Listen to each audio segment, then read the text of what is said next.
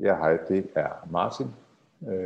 Så sidder vi her i stuen igen i Randers, og i dag der skal vi snakke om influencer marketing, og influencer marketing, det er et let begreb, det er et stort begreb, det er noget, som vi alle sammen har en eller anden holdning til, der har været skrevet meget og mangler meget omkring det.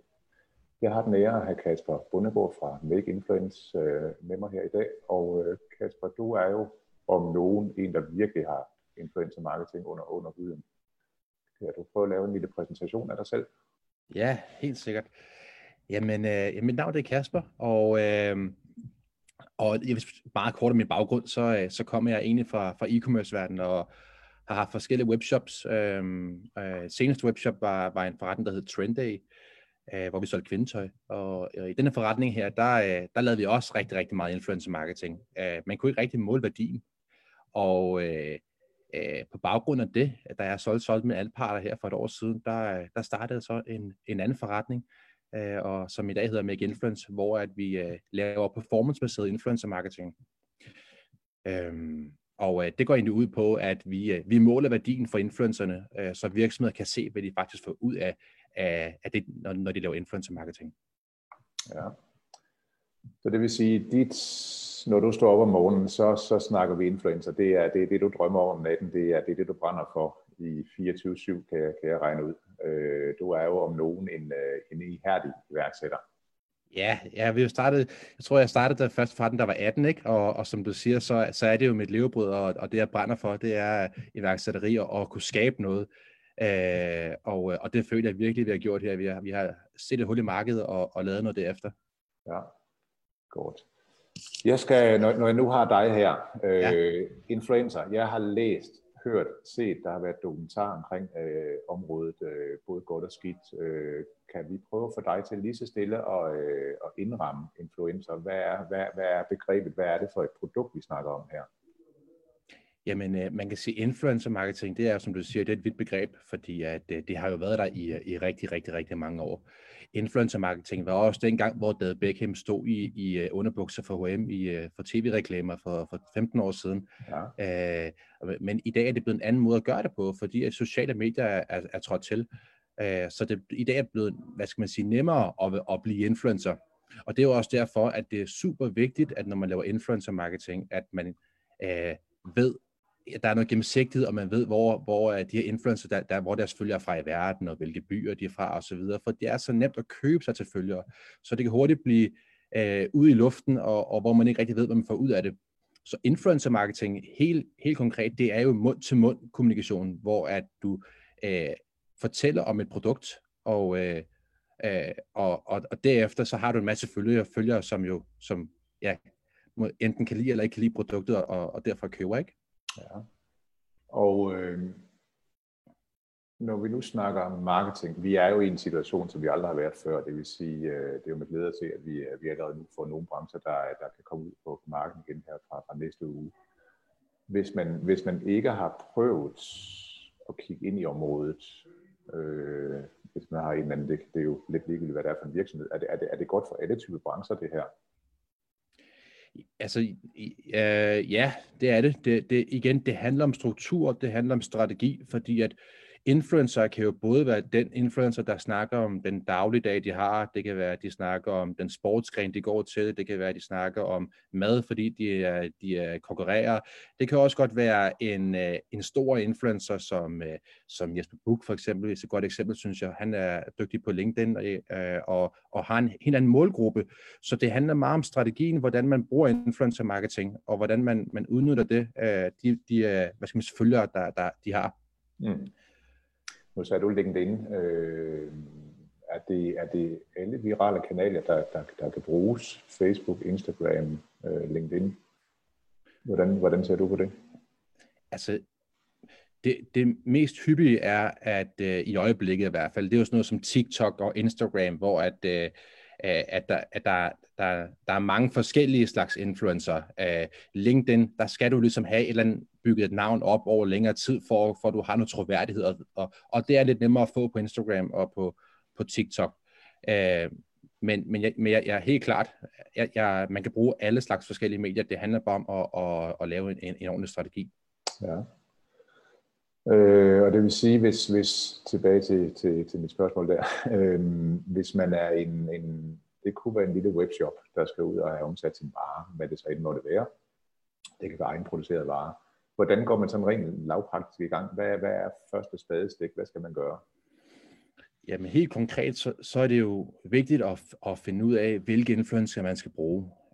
Og der kan man bruge forskellige værktøjer til ligesom at finde ud af, hvilke følgere de her influencer har. Fordi at hvis man har en målgruppe, som jeg går ud fra, man ved, når man har en virksomhed, som for eksempel hedder 20-30 år, jamen så nytter det jo ikke, at man finder en influencer, som har følgere, der er 50 plus år. Så derfor er det super vigtigt, at du ligesom går ind og kigger på, hvilken data de influencer har, demografien de har. Og det er også så meget, om det er mænd eller kvinder, som følger dem og sådan noget. Fordi hvis du sælger kvindetøj, jamen, så skal du ikke have en influencer, som har masser af mandlige følgere.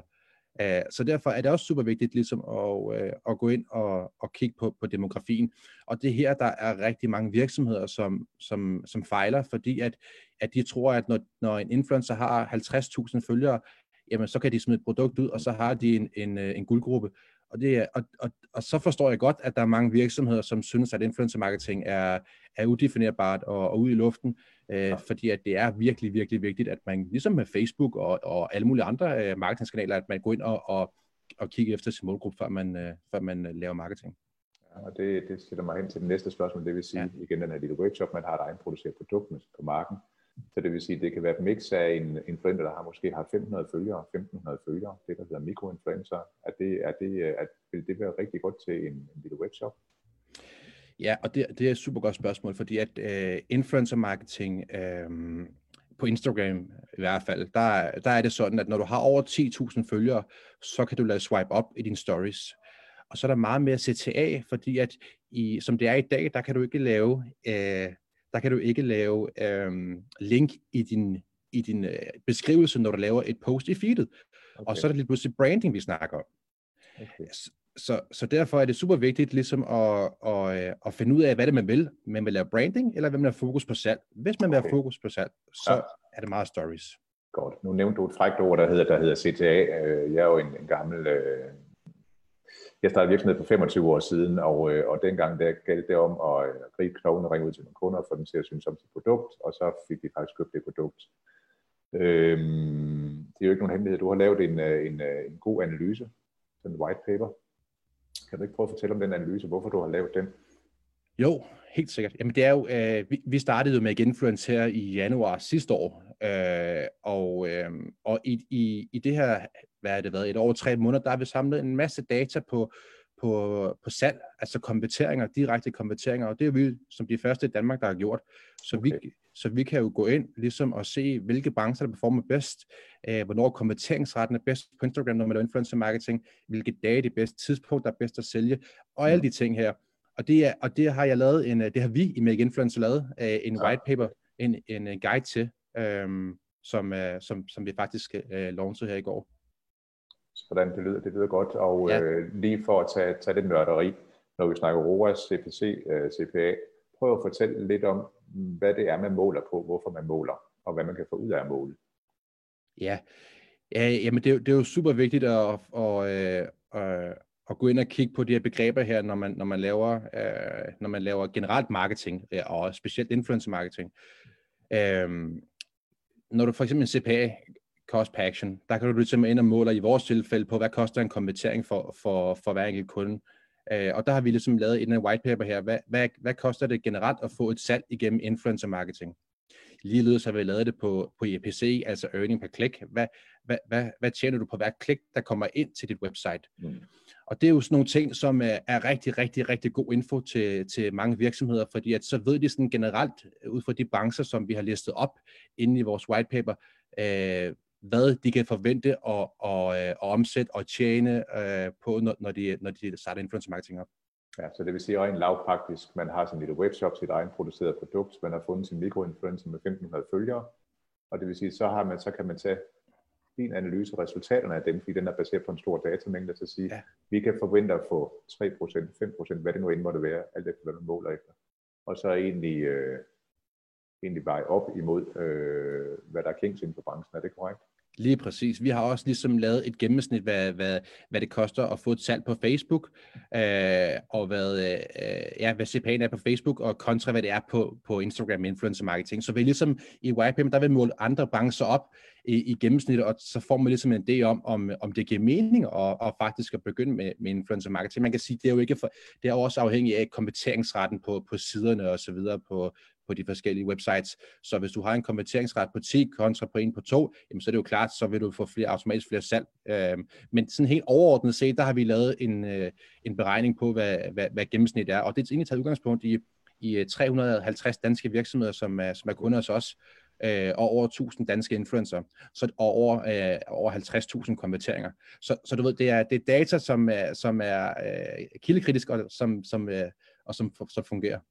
Okay. Ja, fordi det er igen, når man går i gang med en plan, en strategi, så er det rart at have noget, inden man går i gang. Hvad kan man forvente at få ud af det her, og så måle det op mod, fordi når man laver markedsføring generelt, så er det jo tit og ofte på en tro, men her kan man rent faktisk gå ind baseret på de data, du har præsenteret her, og egentlig målrette sine aktiviteter. Ja, det kan man nemlig, og det er igen, så er det fordi, at der er så mange udregninger på, hvad branding er værd, og når du har en influencer med 2.500 følgere, jamen så har de et reach på et eller andet, og så kommer der en konverteringsret ud af det, og det er så langt hen og ud i luften, fordi at det er ikke sikkert, du ved, det er en eller anden fiktiv beregning, man laver på hos mange brugere, så derfor har vi lavet den her, for ligesom, og det er konkret salgsdata, vi tager udgangspunkt i. Ja, vi har så vores webshop, egenproduceret, vi har vores influenter på, det går rigtig godt med at få lavet en aftale, hun ringer sådan noget, det er ikke noget, du har med at gøre, er det? Hvordan honorar til en influenter er? Har du noget? På vores platform, tænker du? Ja, eller i det hele taget har du noget, hvordan aflønner man en influenter? Ja, altså normalt generelt i branchen førhen, der har det jo været sådan, at bureauer og manager har lavet en eller anden beregning på, hvad en influencer er værd, og det er ud fra, du ved, hvor mange visninger de har, eller et eller andet, og så videre. Og igen, det er ikke særlig konkret, fordi at visninger, det er det, der betaler ens regninger. Det er salg, der betaler ens regninger. Altså, du skal have noget likviditet og noget cashflow, for det giver mening at have en forretning. Hos os, der går vi ligesom ind og måler på kommissionen, så når en virksomhed laver en kampagne hos os, jamen så kan de sætte en kommission, for eksempel 10 eller 12%, og så får influenceren så 10 eller 12% af, hvad de sælger for. Okay. Og der har vi sådan en tracking på, så vi kan måle på, hvad de sælger med, både på AOI'en og på klik og på salg og alle sådan nogle ting her. Fedt, fordi det vil sige, at du kører fuld transparens, kan jeg høre på det, så det er ikke bare, når man kaster ud og så siger, at jeg giver dig 10.000 kroner, hvis du laver 4 posts på Instagram. Nej, og det gør vi nemlig ikke. Og jeg vil sige, at det skal slet ikke lyde sådan, at man ikke kan tage 20 eller 30.000 kroner for en kampagne.